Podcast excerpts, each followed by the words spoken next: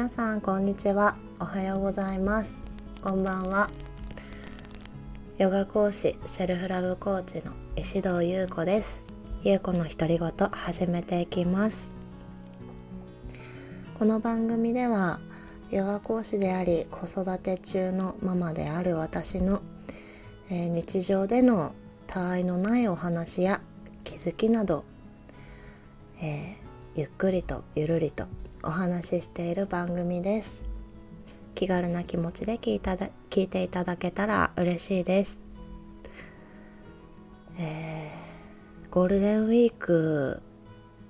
もうすぐ終わり？終わりじゃない？終わりか。明日で終わりですか？えゴールデンウィークって私345のことをゴールデンウィークだと思ってたんですよ。5月の3から5日の祝日まで。えいつからですか？大型連休っていうようになったの。昔から？そうでした？なんかね多い人だと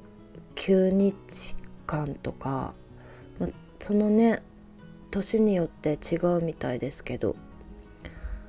まあでも土日がくっついてるので今年のゴールデンウィークは明日までっていうことなんですかね。私の、えー、家庭でのゴールデンウィークは4月の末からお休みをいただいて、えー、旦那さんの実家のある函館の方に行ったりだとか、えー、でお仕事があるので2日に札幌に帰ってきてで昨日から1泊あ2泊か。次は私の方の実家に泊まってで子供とあの私の両親と旦那さんで娘見てもらって昨日は私レッスン2本違うところで別々のところでお仕事をしてきました。今日はあの娘保育園に行かせてあの行ってもらって久しぶりに保育園あの嬉しそうに登園してましたけれどもこれから少しお仕事をして久しぶりに髪を染めてからお迎えに行こうと思ってます。ちょっとねすぐお迎えに行かずにそういう時間も全然取れてなかったので自分のケアをさせていただこうかなって思っていますけれども。なんかねあのお互いの実家に行ってやっぱりひしひしと感じたことは孫って可愛いんだなってこと。いや孫って可愛いんでしょうね。私はまださおばあちゃんじゃないからあの本当に孫をまだ持ってないからね当たり前だけど。あのその時になってみた見ないと本当の気持ちは分かりえないけれども、まあ、でもやっぱり自分たちが私たちの両親とかあの旦那さんのお父さんお母さんはさもう子育てできないじゃないですか当たり前だけど私たち大人になってしまってもう自分たちで家庭を持ってるからね。でこれから海育てることもできないけどでも自分の可愛いかまね可愛くないことも多くあると思うけれども 自分たちがあの大切に育ててきた子供の子供ってどんなに可愛いんだろうっていうこととやっぱり自分たちにの子供に似ている赤ちゃんから見てる孫ってどれだけ愛おしいんだろうっていうことあのきっと孫を見ながら私たちが赤ちゃんの頃とか1歳2歳の頃思い出しながら成長を見届けてくれてるんだなってうん感じた時にいややっぱりこの なんかいきなり壮大なことを言うけど命の連鎖って愛おしいものなんだなって思いますね。でねあの七重っていうところに旦那さんの実家あるんだけれどもあの山川牧場っていうあの牧場があってそこにね美味しいソフトクリーム屋さんがあるんですよ。で行ってきてさ娘とソフトクリーム食べてであの牛乳を作ってくれてる牛さんたちの牛舎をね見に行ったの娘と初めて見に行ったんですよね。まああの価値観は人それぞれだと思うんですけど私ちょっと娘が生まれてから環境のこととかオーガニックのことも勉強しているのであのちょっとだけやっぱり切ない気持ちにはなったんですよ。あの牧場の方たち牛乳を届けてくださってるあの生産者の皆さんたちを否定する言葉になってしまうと思うからあまりあの詳しくはこのラジオでは言わないつもりなんですけど、まあ、少し切ない気持ちになりながらもねでもやっぱり子供を持つ親としてあのこれはちょっと今日おしゃべりしたいなって思ったのがあのー、その牛舎の横になんか小さな囲いみたいのがあって牛舎の横に。で藁がいっぱい敷き詰められてる上にあの子供の牛があのいたんですよね。その囲いは2つあって1つが多分生後1ヶ月ぐらいだったと思うんですけどもう一つのもうずっと寝てるホルスタインの赤ちゃんはちっちゃくってでまだ肉付きがあまりなくってずっとねんねしてるからえー、いつ生まれたんだろうって思ってパッて見たら表のところにねその見に行った日の前の日の日付が書いてあって昨日生まれたんだって思って見てたの。すごいちゃんと牛の形してる当たり前だけどですごいやっぱり人間に比べたら大きいんですよね。でもねんねしててで娘がじーって見てたら目を開けてクンクンクンってあの鼻を利かせてあの娘の方に寄ってきたんですよね。でも多分生まれたてだから目見えてないんじゃないかなと思うんですけど多分多分ですけど私の感覚的にねおっぱい探してるなって思ったの。生まれたばっかりで一人で藁の上にいて多分お母さん近くにいないの。寂しいだろうなとか。お母さんきっと私の赤ちゃんどこに行ったんだろうって思ってるだろうなって思って見てたんですよね。まあ、なんかお母さんはさ生まれたばかりでお乳がいっぱい出ると思うからきっと別のところでね管理されてるんでしょうけど産後すぐだし。えでも牛って産後の日立ちとかないのかな？どうなんでしょう？お友達に聞いてみよう。あの小坂奈々先生に。小坂奈々先生は確かそういうの詳しいはず。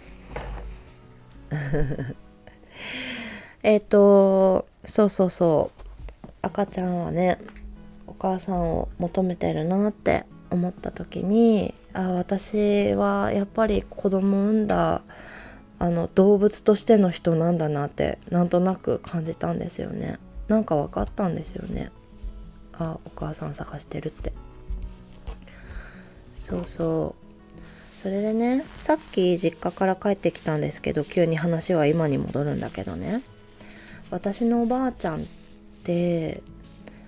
あのおにぎりをね持たせてくれるの。おにぎり。別に私家帰ったら自分でご飯作れるしさ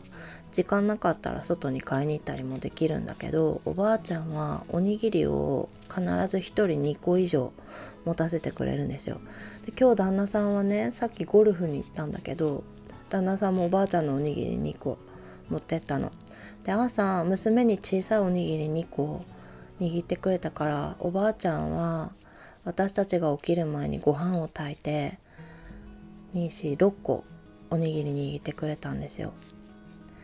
でね旦那さんゴルフ行く時って大体あ今日はお友達と行ったんだけど私の父と父の弟私の叔父とあと私の弟とよく一緒にゴルフに行くんだけれどもおばあちゃんはだから、えー、お父さんでしょ？おじさんでしょ？弟でしょ？私の旦那さん4人かける2個か3個だから西郎屋と西郎屋いやうん。多分10個以上おにぎり握って持たせるんですよねゴルフ行く前に。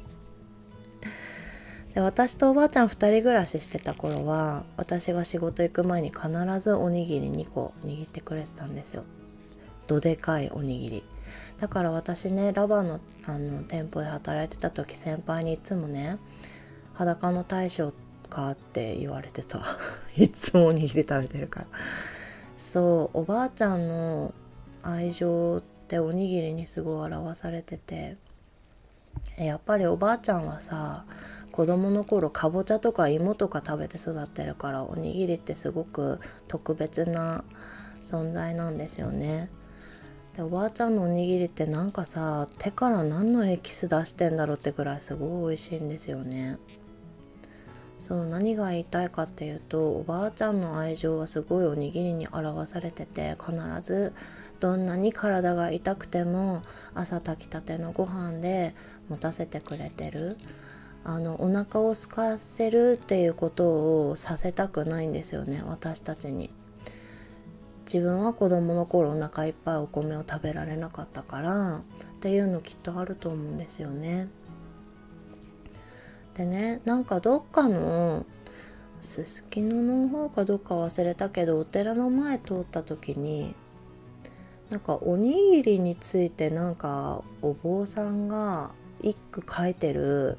何かを見たことあるなって朝うちに帰りながらおにぎりおばあちゃんにもらったおにぎりを助手席に置いてさ帰りながら思い出してたんですけどおにぎりはあのすごく合唱と似ているみたいな文章書かれてるあの何かを見た記憶がいきなり蘇ってきて合唱ってあの手のひらと右と左の手のひらを合わせる合唱っていうことね。まあ、合唱の意味合いって仏教だったりだとか、まあ、きっと宗教によって違うと思うんですけどヨガでもあの陰と陽を合わせるとかさ、まあ、いろんな意味合いがあの込められてるって考えられてるんだけれどもなんかそのおにぎりの話をもうちょっと詳しくどういうふうに書いてたかは忘れたんだけれども、まあ、なんか要はこういうことが書いてあったんですよ。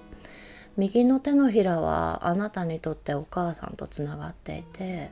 違うかお父さんだお父さんとつながっていて左の手のひらは、えー、お母さん合わせる手のひらを合わせるとそれが自分となってで親指を胸の辺りに置いて、えー、両親先祖への感謝の思いを手のひらを合わせた時に感じていくみたいなことが書いてあっておにぎりは先祖や、えー、自分の両親の愛情が込められたもの。だから自分が握ったとしてもあの先祖代々の人たちがあっての自分っていうことを込められた食べ物なんだみたいなことが書いてあってあすごい素敵な解釈だなって思ったんですよね。でそう思った時にもうおばあちゃんはなんかどれだけの愛情を数千個数万個おにぎりにさ 込めて私たちに食べさせてくれてるんだろうって思った時にいやずっと食べていたいなって思ったんですよね。できる限りおばあちゃんが元気でいてほしいって。でそうなるとね私のエゴになっていくんですよ。ずっと生きていてほしいっていう。去年その私が一緒に住んでいたおばあちゃんお風呂でお風呂のお手洗いで倒れちゃって脳幹の脳梗塞になったんですよね。ちょうど去年私が RYT っていうヨガの資格の勉強に励んでいた頃に。それでねあのまださコロナでさ入院してもお見舞いに行ったりとかできなくて集中治療室レベルの、えー、感じだったので会いに行けないからもうばあちゃんの症状がどの程度なのかどのくらい後遺症が残るかもわからないでなんか聞くとなんかもう結構生死に関わるみたいな感じのことを聞いた時にえおばあちゃんにもう会えなくなるかもしれないと思ってめちゃくちゃ動揺したんですよね。私さ前回の放送でも話したようにもう毎晩おばあちゃんと赤ちゃんの時からお風呂に行くぐらいの関係性だからもうなんか第二の母ぐらいの存在なんですよ。ななんならお母さんよりも長い時間一緒にいることも多かったからさ動揺しちゃって。で結局おばあちゃん奇跡的に後遺症もなく退院してきてさまだ一緒にお風呂行けてるんだけどね。でも去年は別れをすごく覚悟したんですよねそうなった時に私はもっともっとおばあちゃんと一緒にいたいからおばあちゃんにずっと生きていてほしいって思ったんだけどでもおばあちゃんの話を聞いてるとなんかいつお迎え来てもいいくらいの境地なんですよおばあちゃんの中では。でもその入院してる時に見た夢に亡くなったおじいちゃんが出てきてあのまだこっちに来ちゃダメみたいな感じおしゃべりはしなかったみたいなんだけどあのまだ死んではいけないっていう感じだったんですって。おじいちゃんからそれを受け取って戻ってきたって言ってて。でえなんでおじいちゃんはそうやっておばあちゃんに伝えたんだろうねっておばあちゃんに言ったらおばあちゃんは分かってるようだったんだけどでも私に何も言わなかったんですよ。でなんかちょっと無言であ私おばあちゃんからその無言の中で受け取ったメッセージはあきっと残る私たちの準備ができてないからだって思ったんですよ。でね私 無言の会話ってできないからこういうこと？っておばあちゃんに聞いたの。私たちがまだおばあちゃん死ぬ準備ができてないからってこと？って聞いたんですよ。直接。私そういうところあるの。そうそう。そしたらおばあちゃんがねうなずいてた。まだ私たちの準備ができてないからって。言ってたんですよね。そんな準備さできないよ。そんなんって思って。でもねなんか2人でも、まあ、親とも話したんですけど、まあ、なんか闘病生活があったりだとかこう覚悟をする時間がまだあればいやあっても嫌だけどでもなんか突然会えなくなるっていうお別れの仕方はやっぱりうーんまあ去年そうなるかもしれなかったから感じるのかもしれないけど辛いよねっていう話。だけどまあこれはヨガの先生に聞いた話でもあるんだけどいつかのその日まで私が私として一生懸命生きるっていうことが残る人たちにとっての慰めになるよなって思った時におばあちゃんは一生懸命おにぎり握ってくれるしもう体めちゃくちゃ辛いのに孫と遊んでくれるし私がお風呂一緒に行こうって言ったら今日は行くのやめようかなって今日はしんどいからって思っててもやっぱり一緒に行ってくれるんですよね。できる限りのことをすごくしてくれてるからうーん私もそうやっておばあちゃんになっても生きていきたいなって思ってちょうどもうすぐ40でまあまあ人生の折り返しに来てるからこそそして自分が子供を持ったからこそなんかよりなんか朝からディープですけどよりいつかのその日のことを考えるようになったんですけど家庭を持ったし子供を産んだからそして40が間近だからこそそうやって一日一日を自分として一生懸命生きていくことが残される家族そして友人たち私の関わってくれてる人たちにとっての慰めになるのかってなった時にじゃあ自分が自分らしく生きるって何？ってなったらやっぱり私はヨガとか自分を大切にすること自分を好きって言えるようになること自分が自分として自信を持っている状態で生きていくっていう自己肯定感の言葉を伝えていくこと。そして一生懸命楽しく家族と娘を育てていくこと。そして何より自分自身が楽しんでいること。日々。なんかそれをね一生懸命やっていきたいなっておにぎりを助手席に乗せながら考えてたんです。ゴールデンウィークの午前中に話す話じゃない。いやでも私すごいさすぐ忘れちゃうんですよ。だから紙に書いたりこうやって話したりしてるんですけど、うん、今日この話を聞いてなるほどねわかるわとかいやそれはこうだなとかあのあなたにとって何かの受け取りになったら嬉しいなって思います。あの久しぶりの収録になったんですけれどもまた週に2本今日から再開していきたいなって思ってます。